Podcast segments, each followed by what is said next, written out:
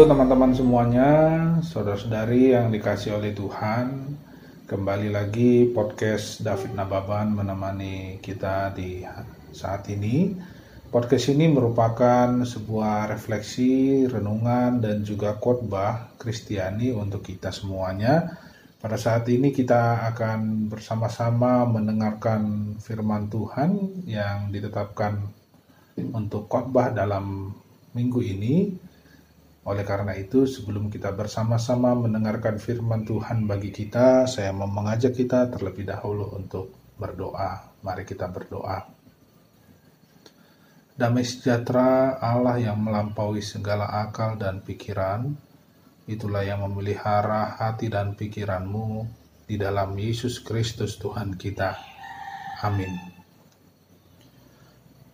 Saudara-saudari, teman-teman semuanya yang mendengarkan podcast ini, firman Tuhan yang ditetapkan untuk kita pada minggu ini, tanggal 23 Agustus ya 2020, tertulis di dalam 1 Korintus pasal yang ke-6, ayat yang ke-12 sampai dengan ayat yang ke-20.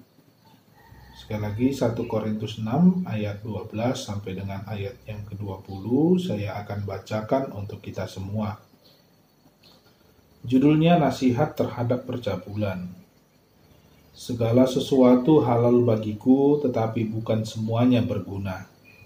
Segala sesuatu halal bagiku tetapi aku tidak membiarkan diriku diperhamba oleh suatu apa pun. Makanan adalah untuk perut dan perut untuk makanan. Tetapi keduanya akan dibinasakan Allah. Tetapi tubuh bukanlah untuk percabulan, melainkan untuk Tuhan, dan Tuhan untuk tubuh. Allah yang membangkitkan Tuhan akan membangkitkan kita juga oleh kuasanya. Tidak tahukah kamu bahwa tubuhmu adalah anggota Kristus? Akan kuambilkah anggota Kristus untuk menyerahkannya kepada percabulan? Sekali-sekali tidak. Atau tidak tahukah kamu bahwa siapa yang mengikatkan dirinya pada perempuan cabul menjadi satu tubuh dengan dia? Sebab demikianlah kata Nas, keduanya akan menjadi satu daging. Tetapi siapa yang mengikatkan dirinya pada Tuhan menjadi satu roh dengan dia. Jauhkanlah dirimu dari percabulan, setiap dosa lain yang dilakukan manusia terjadi di luar dirinya, tetapi orang yang melakukan percabulan berdosa terhadap dirinya sendiri. Atau tidak tahukah kamu bahwa tubuhmu adalah bait Roh Kudus yang diam di dalam hatimu? Roh Kudus yang kamu peroleh dari Allah, dan bahwa kamu bukan milik kamu sendiri, sebab kamu telah dibeli dan harganya telah lunas dibayar karena itu muliakanlah Allah dengan tubuhmu. Demikian pembacaan firman Tuhan untuk kita. Saudara-saudari, teman-teman semuanya, apa kabarnya di hari ini? Kami berharap kita semua tetap dalam keadaan yang sehat dan keadaan yang baik selalu. Nah, berbicara mengenai firman Tuhan pada saat ini jelas sekali ini merupakan sebuah nasihat dari Rasul Paulus kepada jemaat di Korintus mengenai percabulan ya kan. Mengapa ada percabulan di kota Korintus, saudara-saudari yang dikasih Tuhan? Nah, tentunya ini tidak terlepas dari latar belakang kota Korintus sendiri. Kota Korintus adalah kota pelabuhan, kota perdagangan yang disinggahi oleh banyak sekali orang banyak bangsa-bangsa datang di sana untuk melakukan transaksi perdagangan, transaksi jual beli, pertukaran barang, makanan, dan lain sebagainya. Nah, akhirnya kota Korintus menjadi kota yang maju, kota yang berkembang karena banyak sekali orang-orang yang datang ke kota Korintus. Nah, perkembangan dan kemajuan dari kota Korintus sendiri diikuti pula dengan munculnya ajaran pengajaran yang menyesatkan. Ada muncul pemahaman gnostisisme namanya. Nah, gnostisisme muncul yang menekankan akan pentingnya pengetahuan, pendidikan, ilmu pengetahuan. Nah, namun kesalahan dari gnostisisme adalah mereka sangat menekankan pendidikan, pengetahuan, tapi mengesampingkan iman.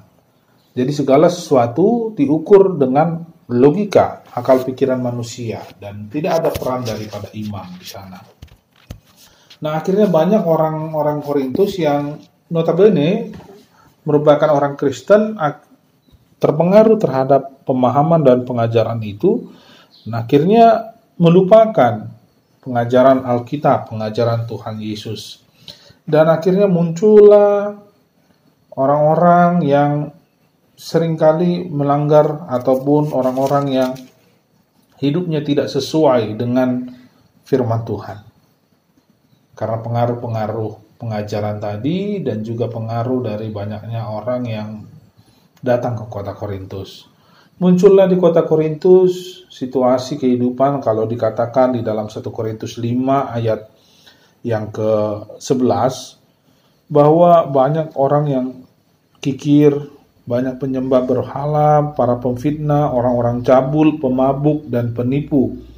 Orang-orang yang seperti itulah yang akhirnya berkembang, orang-orang seperti itulah yang muncul dalam kota Korintus pada waktu itu. Dan pada saat ini firman Tuhan yang disampaikan kepada kita adalah sebuah nasihat, teguran keras dari Rasul Paulus mengenai percabulan atau hubungan seksual di luar pernikahan yang sampai saat ini di negara kita juga di negara Indonesia juga sudah marak dan semakin banyak kita lihat di televisi dan juga di berita-berita lainnya mengenai percabulan-percabulan seperti ini. Lalu apa kata Alkitab mengenai percabulan? Nah, ini yang ingin kita lihat dalam perenungan bagi kita pada saat ini saudara-saudari yang dikasih Tuhan. Nah, mengapa Paulus mengatakan hal tersebut mengenai nasihat percabulan? Tentunya ia ingin mengkritik orang-orang Korintus yang merasa dirinya sudah dihapuskan dosanya oleh Tuhan Yesus, sehingga mereka akhirnya boleh memiliki kebebasan yang sebebas-bebasnya. Kebebasan dalam melakukan segala sesuatu tanpa ada koridor-koridor, tanpa ada batasan-batasan lagi dalam kehidupannya. Nah, itulah yang dikritik oleh Paulus. Nah, kalau kita perhatikan di dalam ayat 12, pasal 6 ayat 12, dikatakan di sana segala sesuatu halal bagiku, tetapi bukan semuanya berguna. Sesuatu segala sesuatu halal bagiku, tetapi aku tidak membiarkan diriku diperhamba oleh suatu apa pun. Nah, ini merupakan kesaksian dari Rasul Paulus sendiri. Persoalan dalam kehidupan kita adalah bukan lagi boleh atau tidak boleh boleh melakukan ini atau tidak boleh melakukan itu, bukan itu lagi. Tetapi adalah apakah ketika kita melakukan sesuatu hal, hal itu berguna bagi diri kita. Dan semuanya halal oleh Rasul Paulus, tapi apakah itu berguna? Nah, jadi kebebasan yang disampaikan dan dimaksudkan oleh Rasul Paulus di sini, meskipun kita sudah diselamatkan dan kita sudah dihapuskan dosanya oleh Tuhan Yesus Kristus, dan akhirnya kita memiliki kebebasan, nah kebebasan itu ada koridornya, yaitu apa? Apakah itu berguna atau tidak dalam kehidupan kita? Nah, kalau kita melakukan percabulan misalnya, apakah itu berguna dalam kehidupan kita? Jangan-jangan itu menjadi sumber penyakit, makanya muncul penyakit HIV AIDS dan lain sebagainya. Nah, itu yang pertama yang ingin disampaikan Rasul Paulus dalam renungan firman Tuhan untuk kita pada saat ini. Lalu selanjutnya Rasul Paulus menekankan kepada jemaat Korintus tentang pemahaman dan paradigma mereka mengenai tubuh. Nah, tubuh ini diberikan Allah dengan cuma-cuma kepada manusia dan manusia diciptakan oleh Allah. Nah, dan tubuh ini harusnya dipakai untuk mempermuliakan Allah, bukan dipakai untuk menjual harga dirinya atau dipakai untuk melakukan tindakan-tindakan kejahatan dalam kehidupan. Dan itulah yang dikritik oleh Rasul Paulus. Maka dari itu Rasul Paulus mengatakan adalah tubuhmu adalah bait Allah, karena itu muliakan Allah dengan tubuhmu karena kamu telah dibeli dan harganya sudah lunas dibayar di ayat 20 tadi. Nah, saudara-saudari yang dikasih oleh Tuhan Yesus Kristus, dalam kehidupan kita saya yakin dan percaya kita mengetahui bahwa koridor-koridor ini selalu ada. Pertanyaannya adalah apakah kita selalu mematuhi dan berjalan di dalam batasan kebebasan kita itu, di dalam koridor kita itu atau tidak. Atau malah sebaliknya, kita juga memiliki pemahaman yang sama dengan orang Korintus, bahwa bebas, kebebasan yang kita miliki adalah sebebas-bebasnya tanpa ada aturan. Saya teringat pada waktu kecil oleh orang tua saya, ketika saya SD, nggak semua bisa dilakukan. So, meskipun keinginan, hasrat kita ingin melakukan banyak hal. Ketika saya kelas 6 SD, memang memiliki banyak teman. Dan tinggal kami tinggal di Jakarta. Nah, karena situasi Jakarta pada waktu itu di tahun 99 eh, tahun 2000 sudah cukup sangat mencekam. Akhirnya eh, karena situasi pada waktu itu dan banyaknya juga narkoba dan lain sebagainya. Nah, akhirnya kami diberi batasan oleh orang tua untuk tidak pergi jauh-jauh dari rumah. Kalaupun ingin main, maka bermainlah di sekitaran rumah. Nah, lalu ketika kami SMP, saya SMP dan kakak saya juga SMP, kebebasan itu mulai sedikit, aturan itu mulai sedikit longgar. Yang tadinya kami hanya bermain di sekitaran rumah, sekarang sudah bisa agak jauh, bermain ke rumah teman yang agak jauh, sekaligus belajar dan diskusi. Waktu SMA juga sudah semakin bertambah, berkurang aturan-aturan itu, kebebasan itu sudah diberikan. Namun ada kepercayaan dari orang tua diberikan kepada kita kita tidak boleh mengkhianati kepercayaan itu. Nah kebebasannya apa? Waktu SMA sudah boleh pergi jalan-jalan ke mall bareng teman, nonton bioskop, ya kan? Atau sama pacar, ya. Pada waktu itu jalan-jalan rame-rame dengan teman. Nah, waktu kuliah sudah mulai semakin terbuka. Sudah boleh memberikan pendapat, mengutarakan keinginan maksudnya, dan kebebasan juga sudah semakin luas diperlebar. Nah, namun tetap ada fungsi kontrolnya dari orang tua. Tetap ada aturan-aturan yang diberikan oleh orang tua untuk membatasi kehidupan kita supaya menjadi lebih baik. Nah, inilah juga yang ingin dimaksudkan oleh Rasul Paulus. Menjaga tubuh supaya tidak dirusak oleh hal-hal keduniawian yang hanya bersifat kedagingan, hawa nafsu semata. Oleh karena itu ini menjadi sebuah nasihat bagi kita semua, saudara-saudari, teman-teman sekalian, bahwa kehidupan kita adalah untuk mempermuliakan Tuhan melalui seluruh anggota tubuh kita.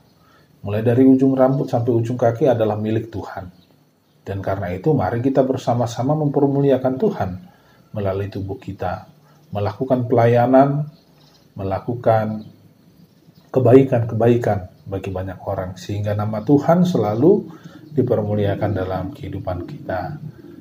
Biarlah Tuhan yang selalu memampukan dan memberkati kita melakukan firman-Nya dalam kehidupan kita setiap hari. Amin. Kita berdoa. Terima kasih Bapa untuk firman yang boleh kami dengar pada saat ini firman-Mu yang mengajarkan dan mengingatkan kami untuk menghargai kebebasan yang Kau berikan bagi kami, memakai tubuh kami untuk mempermuliakan Tuhan dalam setiap tutur kata dan ucapan kami dan perilaku kami. Ajarlah kami untuk selalu menuruti akan kehendak-Mu dan melakukan firman-Mu dalam hidup kami. Terima kasih Tuhan Yesus, inilah doa kami. Dalam nama Yesus Kristus kami berdoa. Amin.